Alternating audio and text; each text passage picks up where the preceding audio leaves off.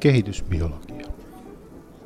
Alkeisuurteen päälle jää ektodermi, jonka keskiosaa kutsutaan hermostoepiteeliksi.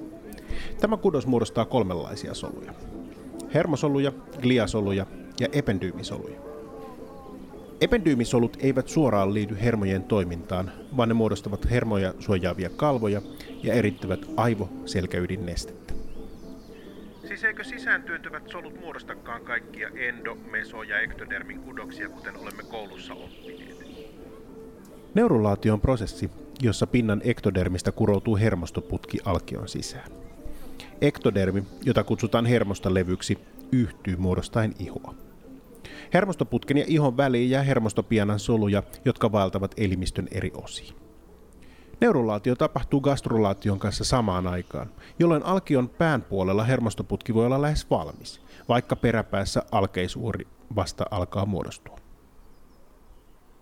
Hermostoputken muodostuminen vaatii sekä hermostolevyn että ympäröivän ektodermin solukkujen liimautumista. Liimautuminen tapahtuu solukalvon kadheriinimolekyyleillä, jolloin kudokset tunnistetaan toisistaan, ja liimautuminen saadaan tapahtumaan.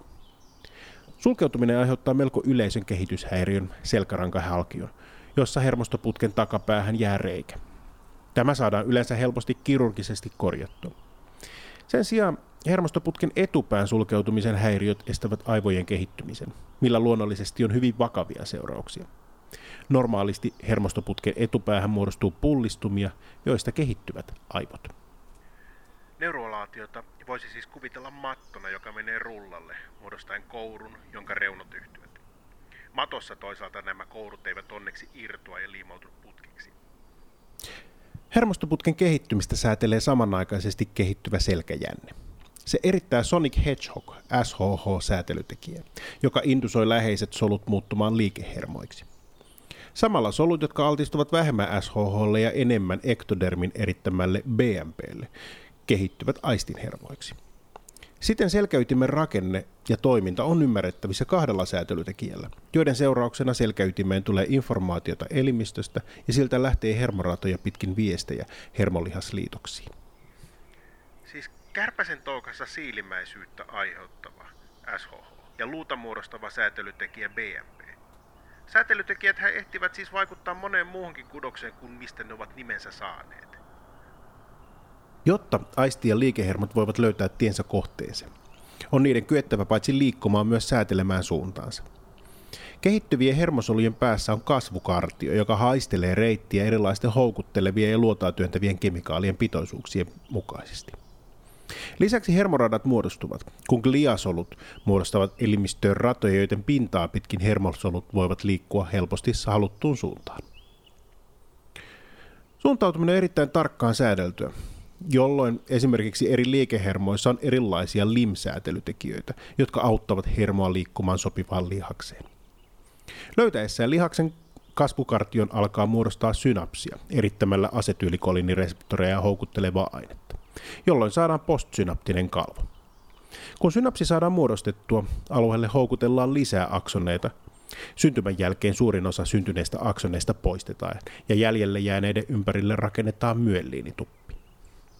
Hermot saadaan siis kasvamaan kemiallisilla signaaleilla oikeaan suuntaan, mutta vasta käytön avulla ne kehittyvät lopulliseen muotoonsa. Hermostoputken etuosan pullistuma koskettaa pään ektodermia, jolloin muodostuu silmä.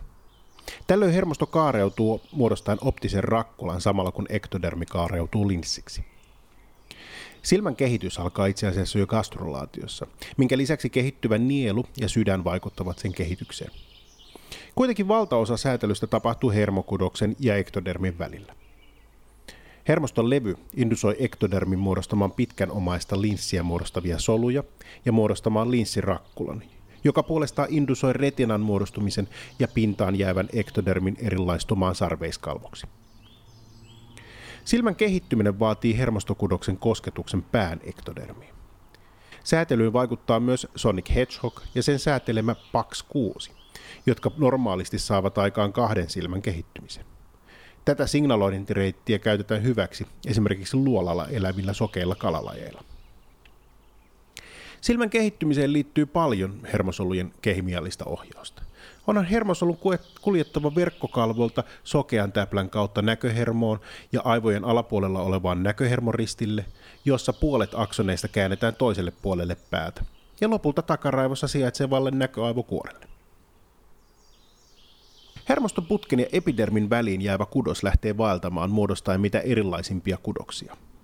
Tämä niin sanottu neljäs alkiokerros, hermostopiena, ei muutu hermostoputkeksi, koska BMPtä erittävä epidermi on liian lähellä. Hermostopiena erilaistuu perifeeriseksi hermostoksi hermotukisoluineen, moniksi endokriinisiksi soluiksi, ihon pigmentiksi, kasvojen luustoksi, lihaksiksi, sarveiskalvoksi, hampaan rakenteiksi ja muun muassa valtimoiden seinäksi. Tätä erilaistumista säätelevät monet tekijät, joille altistuessaan hermostopienan solut muuttuvat. Kuitenkin on helposti ymmärrettävää, että endokriiniset adrenaliinia erittävät solut ja autonomisen hermoston adenergiset hermot ovat molemmat samoista hermostopienan soluista lähtöisin. Erikoisin hermostopienan kehittämä rakenne on kasvojen luusto. Pienet muutokset hermostopienan toiminnassa näkyvät nopeasti kasvojen rakenteessa, jolloin esimerkiksi lintujen nokan mallia voidaan muuttaa soveltumaan mitä erikoisimpiin ravintolähteisiin.